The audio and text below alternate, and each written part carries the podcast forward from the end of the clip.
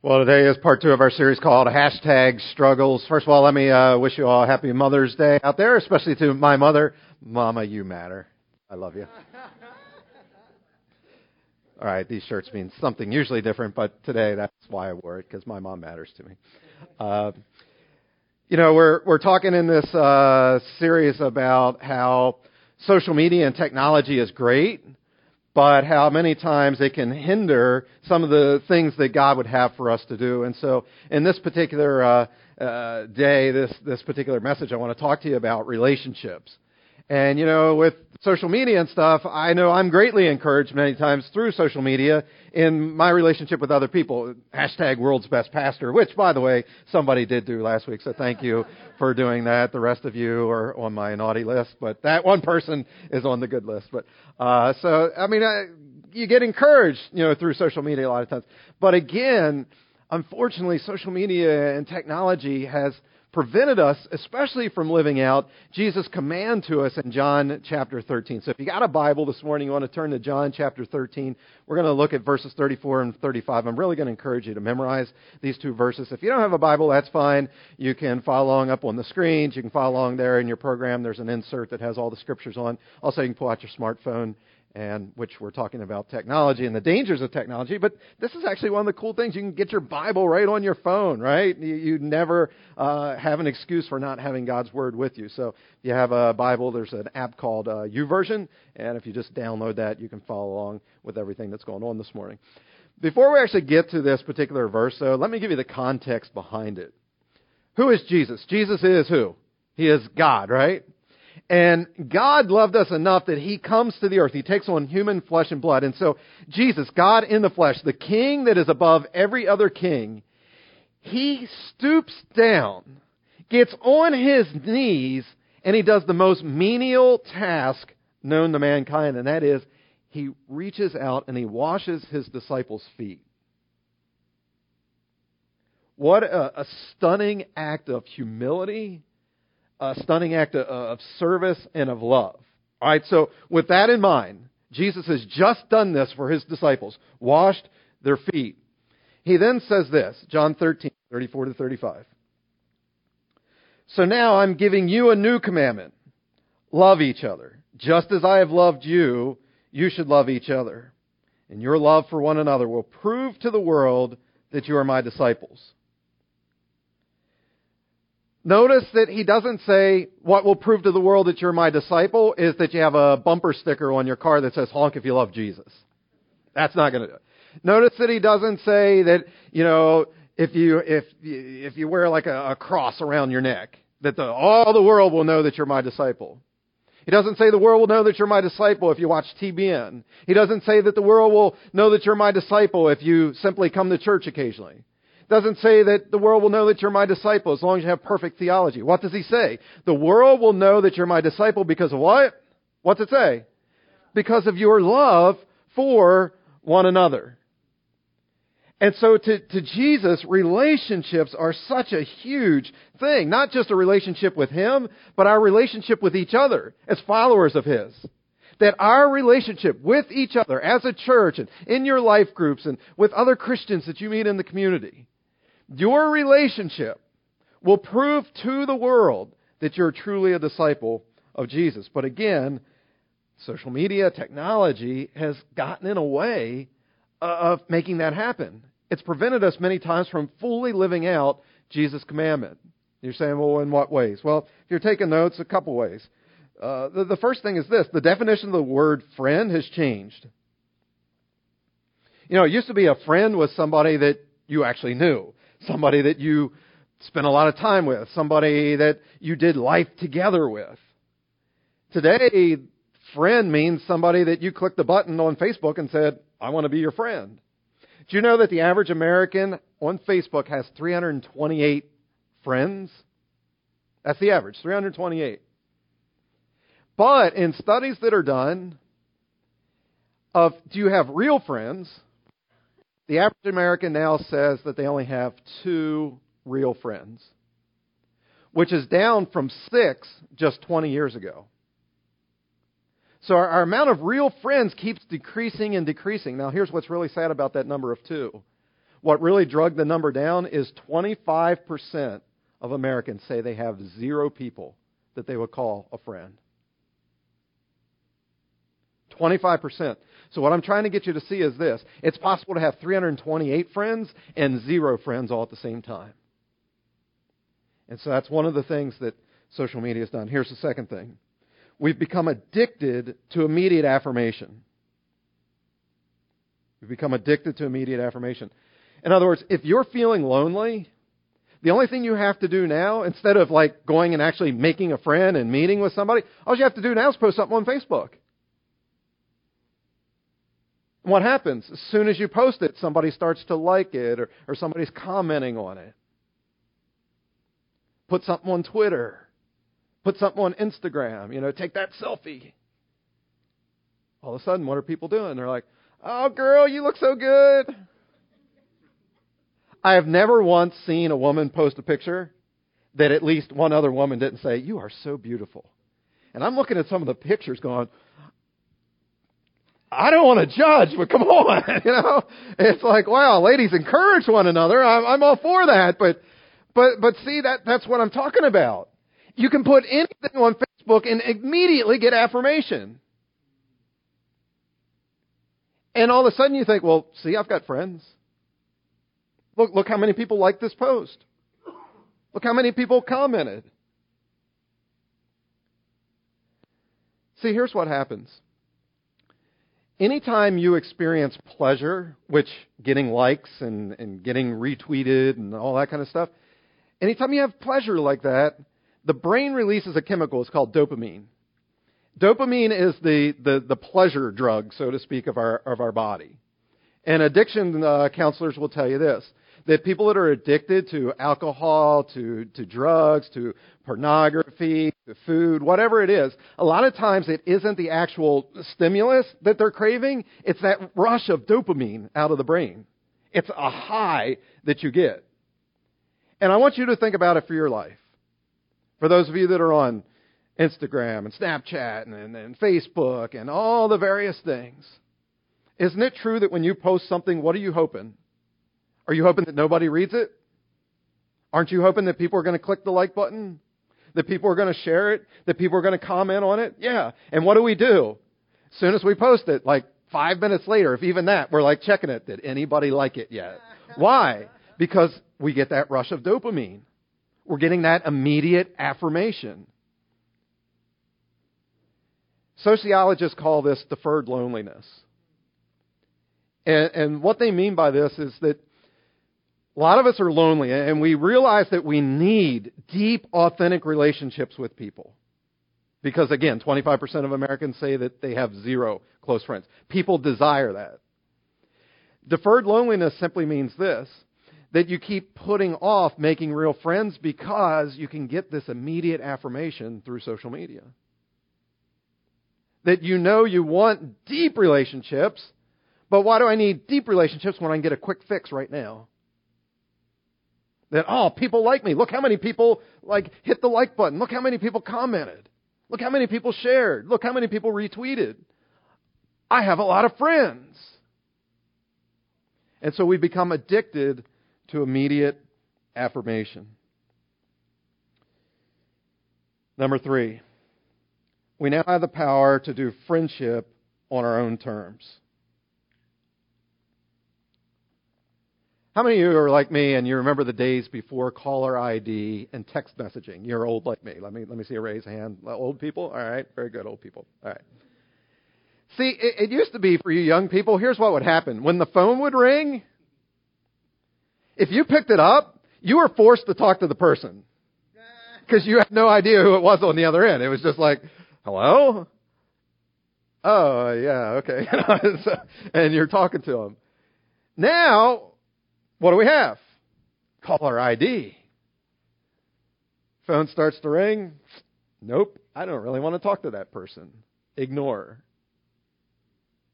You're doing friendship on your own terms. Somebody sends you a text message. You have the choice. Do I respond to the text message right now, or am I going to wait until later to respond to it? Somebody posts another stupid cat picture on Facebook. You have the choice to go up into the upper right hand corner and hit Unfriend. Somebody's posting too much about their business on Facebook. Unfriend. Another duck faced selfie for the seventh time this week. Unfriend. See what I'm saying? We now get to pick and choose our friends, quote unquote. We're doing friendship on our terms, not in the way that Scripture would encourage us to do friendship. Guess what I'm trying to get you to see in all three of these points is this that we have never been more connected, yet more alone all at the same time. Right? With your phone, with the internet, with technology, with Facebook, and all the things, we are connected like never before. But yet we're alone. So what do we do about it? Well, here's what Scripture says in Hebrews 10:24. Let us think of ways to motivate on towards acts of love and good works. I mean, imagine if we were a church where groups of two, four, eight, ten people would gather together, and a major part of our gathering was to brainstorm and to encourage one another, and then to actually go out and show radical acts of love to not only each other, but then to the people of Harrisburg as well. I mean, what if we really lived our lives as if though Jesus meant it when he said that the world will know that you're my disciples because of your love for one another? What if for just a second we pretended that Jesus was telling the truth there? See, I think we a lot of times think that the Bible's a book of good suggestions, but it's not. Jesus said, The world will know that you're my disciples because of your love for one another. Well, it's hard to show love to one another when you don't really have a lot of friends. When you're not living out biblical, authentic relationships. When you're not doing life deeply together with other people. And so again, imagine if we all took this command of Jesus seriously. That I need to invest my life into the lives of other people because that's how our love is going to be shown to Harrisburg and beyond. What if we actually started to do that? And we so loved one another that when non Christians would look at us and, and, see our interaction with one another, they couldn't help but to say, You guys are Christians, aren't you? And imagine what would happen if, when non Christians are together, they're talking about, you know what? I don't even know if I believe the whole Jesus thing and, and all that kind of stuff, but Man, have you seen those people at Exponential? Their love that they have for one another and the love that they have for the community, it's almost like they're saying, You matter. Wouldn't that be amazing? If we were known as a, a church where our love for one another was the salt and light to this community that Jesus said that it could be. What if, when non believers got together, they said, Not that we're a bunch of hypocrites not that we're against a bunch of stuff, but they just kept talking about our love. Wouldn't it be really, really cool if we took Jesus' word seriously? That our love for one another will prove to Harrisburg that we are his disciples. Scripture writer continues on then in verse 25, and he says, Some people have gotten out of the habit of meeting for worship, but we must not do that. We should keep on encouraging each other, especially since you know that the day of the Lord's coming is getting closer. See, there is power when we gather together as a church. But did you know that nationally, church attendance is declining? It's getting worse and worse and worse and worse. People don't value the, the gathering together. What did Scripture say here? Do not forsake the assembling of yourself. I'm giving you the King James there. Uh, what, what, did it actually say here today? Don't get. Uh, some people got out of the habit of meeting together for worship. Why? Well, because there's a sporting event, there's a school activity, there's hiking, there's camping, there's you know this kid activity, that kid activity. There's all kinds of stuff. We've ignored God's word again. we've taken it that this scripture is a suggestion, not a command to us. That we should not give up meeting together. Don't get out of the habit of worshiping with one another. Why? Because there's power when we meet together. You're saying, Gilbert, can we not worship when we're all alone? Sure, you can worship when you're all alone. But what did Jesus say? Wherever two or what? Wherever two or three gather together, there I am in your midst.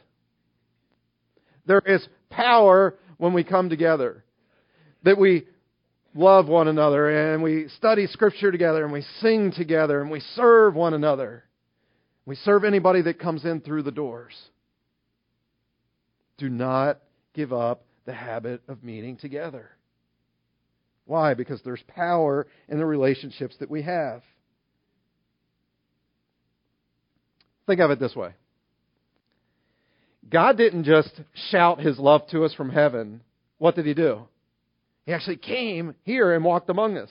In fact, Jesus' name Emmanuel means God with us. Does that make sense?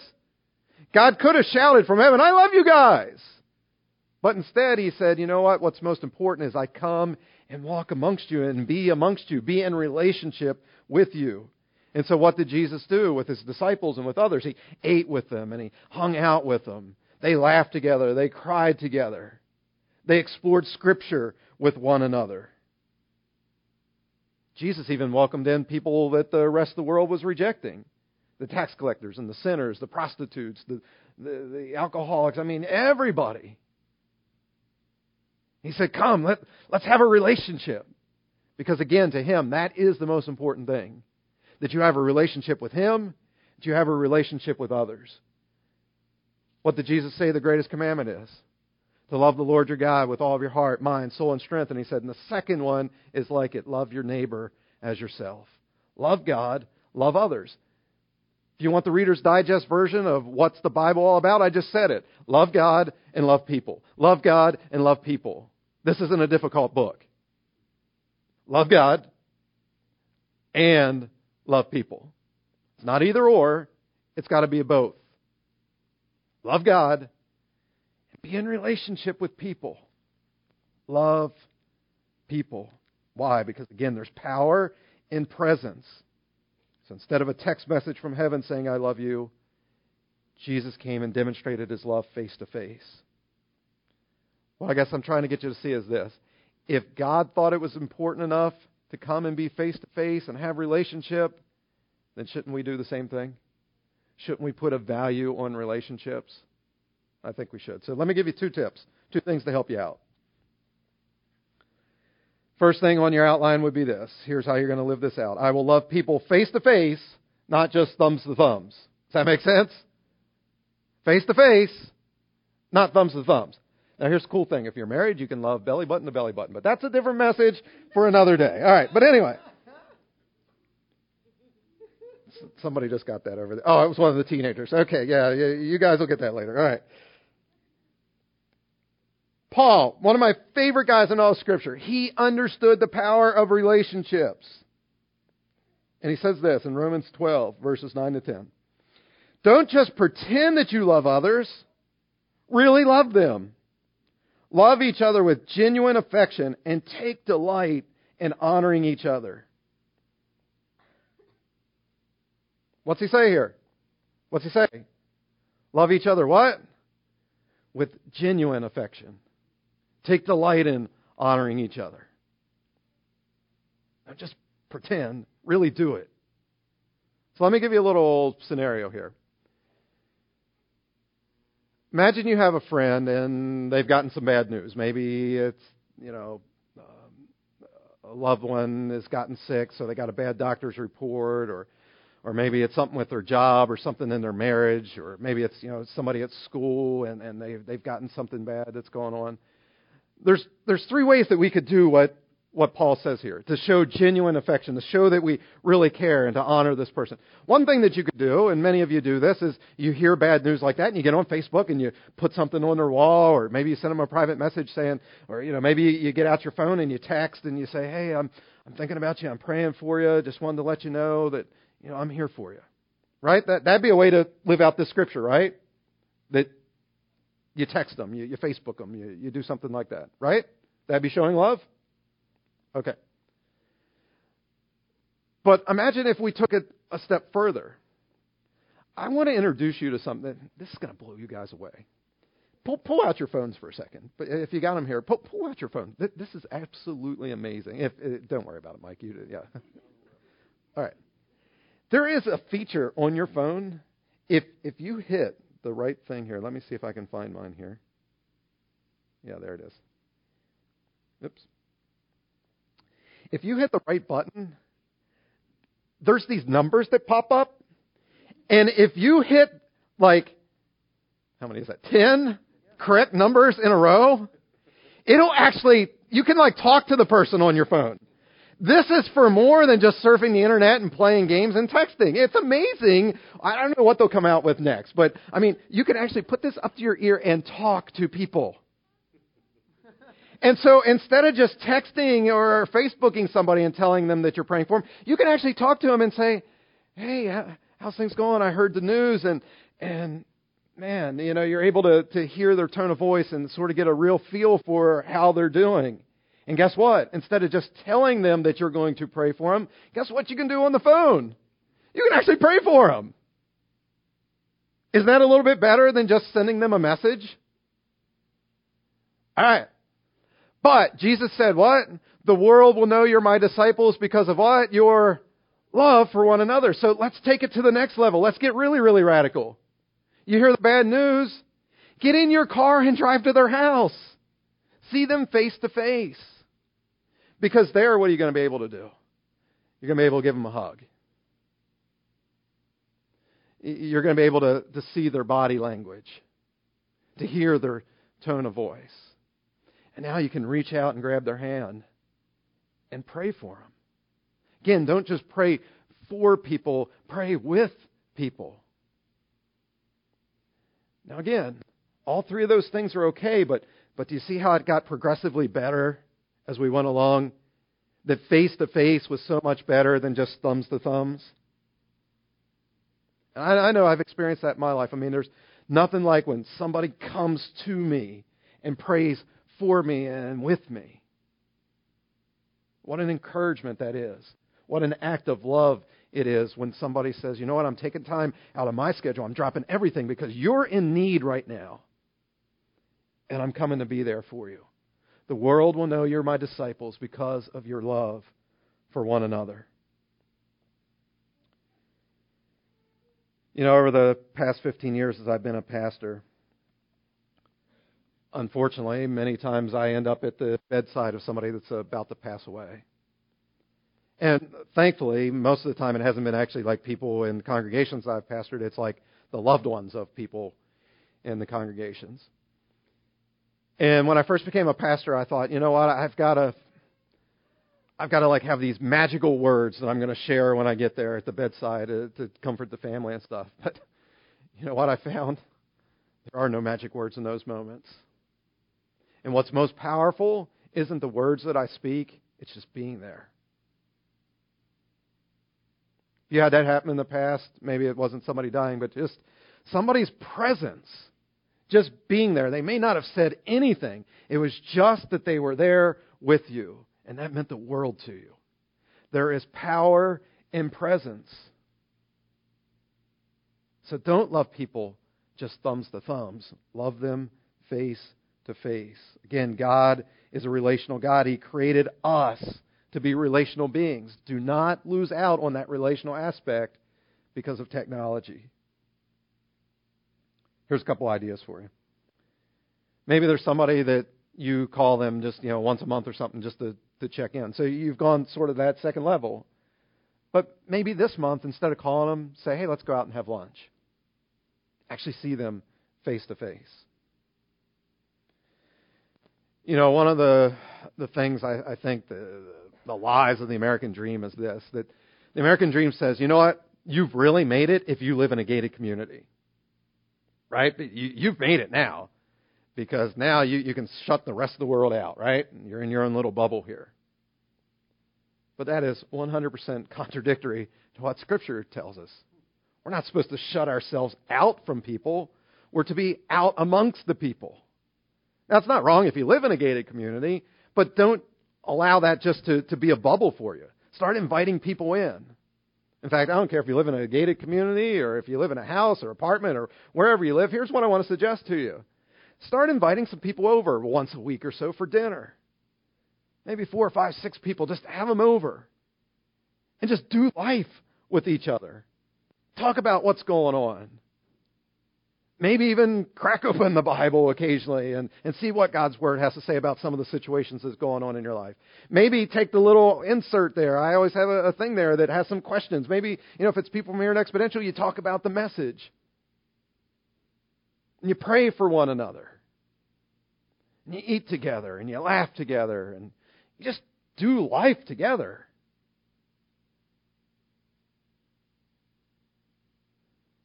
By the way, have you figured out yet that what I just described there is a life group? See, a lot of people think, I don't want to go to a life group. That's going to be boring. It's going to be like some Bible study or something. Studying the Bible is part of a life group, but there's more to it than that. It's about an intentional commitment to doing life together deeply with a handful of other people. So if you're not currently plugged into one, I want to encourage you. When we're done today, stop out the Life Groups booth in the lobby there and see about one of the, the groups that's currently meeting. We don't have a lot going on right now. Maybe you need to be the one. Maybe you're the one that says, you know what, I'll, I'll host one. I'll open up my home. Get together with a couple other people. Start doing life. Why? Because your love for one another is going to prove to the world that you're truly Jesus' disciple. So, number one, I will love people face to face, not just thumbs to thumbs. Number two, then, when in the presence of someone, I must be fully engaged. You see, it's possible to be present, but yet not really present. Let me give you an example of what I'm talking about. Let's say you have something going on in your life and it's a big, big issue and you're like, I really need to talk to Gilbert about this. And so you stop me in the lobby one Sunday, and you're like, Gilbert, can we get together? I've got some things I just need to get off my chest. I, I got to share this with you. I was like, sure. Uh, let's get together Wednesday night, seven o'clock at the Starbucks right here at the uh, Shops of Susquehanna. And you're like, okay, I'll, I'll meet you there. And so we get there and we sit down. We've gotten our drinks and stuff, and like, you just start pouring out your heart. Imagine in the midst of sharing this deep, troubling thing that's going on with, with your life and, and going on in your heart. Imagine in the midst of that, I got out my backpack and I pulled out a book and I started reading it as you're sharing. And I'm just in my book. You'd be like, what in the world is going on? But occasionally I'm like, uh huh, mm hmm. Keep going. All right? And so there, there I am with the book. And and so you, you keep going and, and you're you're you're really, you know, getting into the meat of the story and, and just sharing everything. And then you notice that I reach back into my backpack again and I pull out a thing and you can see at the top it says to do. And as you're continuing to share, I'm writing things like stop at the grocery store, go to the bank, pick up, you know, dry cleaning, and I, am just, I'm making a to-do list. And again, you're, you're sharing this like very intimate part of yourself. But yet there I am doing my to-do list. But I notice that you're sort of hesitating a little bit. I'm like, no, continue, continue on, continue on. But you know, I'm doing it. And then you're like really to it now, and and you're crying and just you know slobbering and the whole nine yards. I mean, you're just pouring out your heart. And in the midst of that, I just get up and I, I walk over and I'm like, hey, Jake, you know, I haven't seen you for a while, and uh, how's things going, you know? And, and I'm talking to this just random guy that, you know, I, I know him about, you know, news and weather and sports, and, and you're overhearing some of this going, hello, I'm, I'm over here. I'm like sharing, and you're over with this guy talking about very, very trivial stuff you would think, that's the craziest thing I've ever experienced. Here I am trying to pour things out, and this guy's reading a book. He's making to do lists. He's talking to other people. What's going on here? My point is simply this every time you're with somebody else and you pull this out, you've just done the exact same thing as the scenario I described. What you're saying is, what's going on on this screen is more important than you. You might as well have pulled out a book. You might as well have pulled out your to do list. You might as well have been talking to someone else because that's usually what you're doing, right? You're talking to somebody else. You're saying, You're not important. This person is. That's what I mean that when you're in someone's presence, you must be fully engaged. Put the phone away. Be with the people that you're with in the moment. Every time your phone buzzes or whistles or chirps or beeps or whatever your phone does, doesn't mean that you've got to be like a crack addict and, oh, I just got to have it.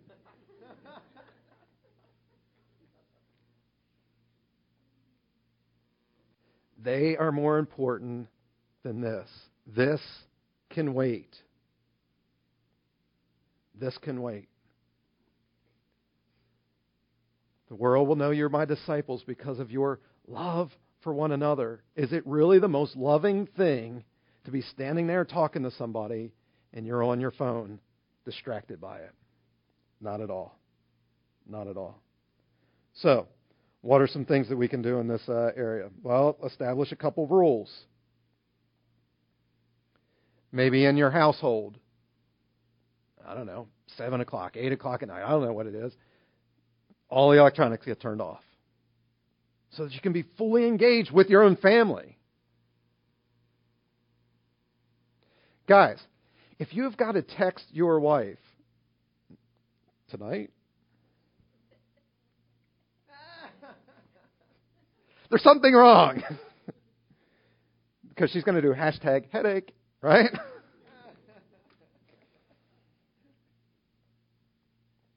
Turn the phones off. When you're out with your friends, make it a rule. First person that pulls their phone out during dinner has to pay for everybody's dinner. That'll teach you pretty quick. When you're with your life group, everybody leaves their phone by the door. There's power in presence, but even when you're present, you've got to be fully engaged with what's going on. Let's begin to wrap up. Let me share one more scripture with you. In 1 John chapter 3 verse 18 it says this, "We should love people not only with words and talk, but by our actions and true caring." Again, don't just pray for people, actually pray with people. Don't just like something on Facebook. Actually like the person by caring enough for them to go and spend a little bit of time with them. You know, I think it's this whole time issue and, and spending time together that was why the, the early church just grew so tremendously fast. I think we've lost part of that. In you know, our day and time here in 2015. The early church, they were, they were being greatly persecuted because of their faith. And so all they really had was one another. I mean, literally, you could die for being a follower of Jesus. And so they, they needed each other for love and for support and for encouragement. They truly did life together. Sometime read Acts 2 42 to 47. And it just talks about the daily habits of the early church. They were getting together to eat, and they were getting together to worship with one another, and getting together to, to study Scripture with each other. And here's what's most amazing. A little bit later, then, it says this that if any of them was in need, somebody would go, Oh, you don't need to be in need. I'll just sell something of my own and give you the money. And Scripture tells us that there was no needy person among them. How incredible would it be if we loved one another so much that there was never a need among us? Because we loved each other enough to say, what I have is yours and what you have is mine, and we're, we're just going to we're to share it and, and just love one another. And the church just grew and grew and grew and grew, just this rapid, rapid expansion. And a skeptical world was looking on at these early followers. And I'm sure many of them were going, you know what? I'm Not sure that I believe this whole Jesus rising from the dead thing, but I'll give those Christians one thing. Man, their love for one another is unbelievable. In fact, it's so unbelievable that I'm still not sure about Jesus. I'm still not sure about the whole Bible thing, but I want to investigate more. I want to see what this is all about. See, the words of Jesus were coming true. That the world will know you're my disciples because of your love for one another. And the church just kept growing by the thousands and the thousands and the thousands. Acts 2:47 concludes by saying, "And the Lord added to their number daily those who were being saved." Daily, not weekly, but every single day. So again, I want to remind you that the world and, and Harrisburg isn't going to know that we are Christians because of how many likes we've gotten on Facebook. They're not going to know how many or that we're Christians because of how many followers we have on Twitter. They're not going to know that we're Christians because of how fast we respond to emails or text messages. No, they're going to know that we're Christians because of our love for each other. And for some of them, they're going to go, What do you got that I don't have? Because there's, there's something that you have, and, and I want it. And see, that's your chance to say that the reason I love the way that I do is because God first loved me. He loved me so much, in fact, that He sent His Son Jesus to come and die on the cross so that all my sins could be forgiven. And what I've decided is that if he was willing to love me that much, the least I can do is to love him back and to try to love other people in the same way. And you can let them know that the motivation to your love is because of your relationship with Jesus. And that in that you found freedom. You found hope. You found purpose. And yes, along the way, you've actually found a couple close friends. Let's pray together. Father, I thank you that your word says that you are a friend of sinners. And so, God, even before we can become friends with others, you wanted to be a friend of ours. And so, Lord, you did. You, you came and you lived the perfect and sinless life that we could never live. And then you died on the cross so that all of our sins can be forgiven. And so that we can have not just an uh, eternal life with you forever, but but God, you made it so that we can have an abundance of life right here and right now. And Lord, uh, an abundance in life is not just about stuff, but it's about the richness of our friendships. And so, Lord, help us to take this very, very seriously that relationships are so important to you. Again, not just our relationship with you, but our relationship with other people. And so, help us to not be concerned about what's going on on a screen but be concerned about what's happening right in front of us. And actually get to know people and love people and, and care for them. And Lord, I pray that as we do that, especially with our fellow believers, that God, your, your words would come true. That the world will know that we are your disciples because of our love for one another. And that the people of Harrisburg would see that and have a hunger for that and that many people would come in a relationship with you. Not because of the clever words that we shared, but because they saw a demonstration of love in our lives. Help us, God, to be a loving, loving people. Or as we sang earlier, we are a chosen generation. Help us to be the generation that even in the midst of all the wonderful tech, and all the wonderful tools that social media provides help us to not forget your commandments to us to love God, to love others, to not forsake the assembling of ourselves together in worship, to do life deeply together with just a handful of others. God, thank you for using us to change the city and to change this world. I pray all these things in Jesus' name.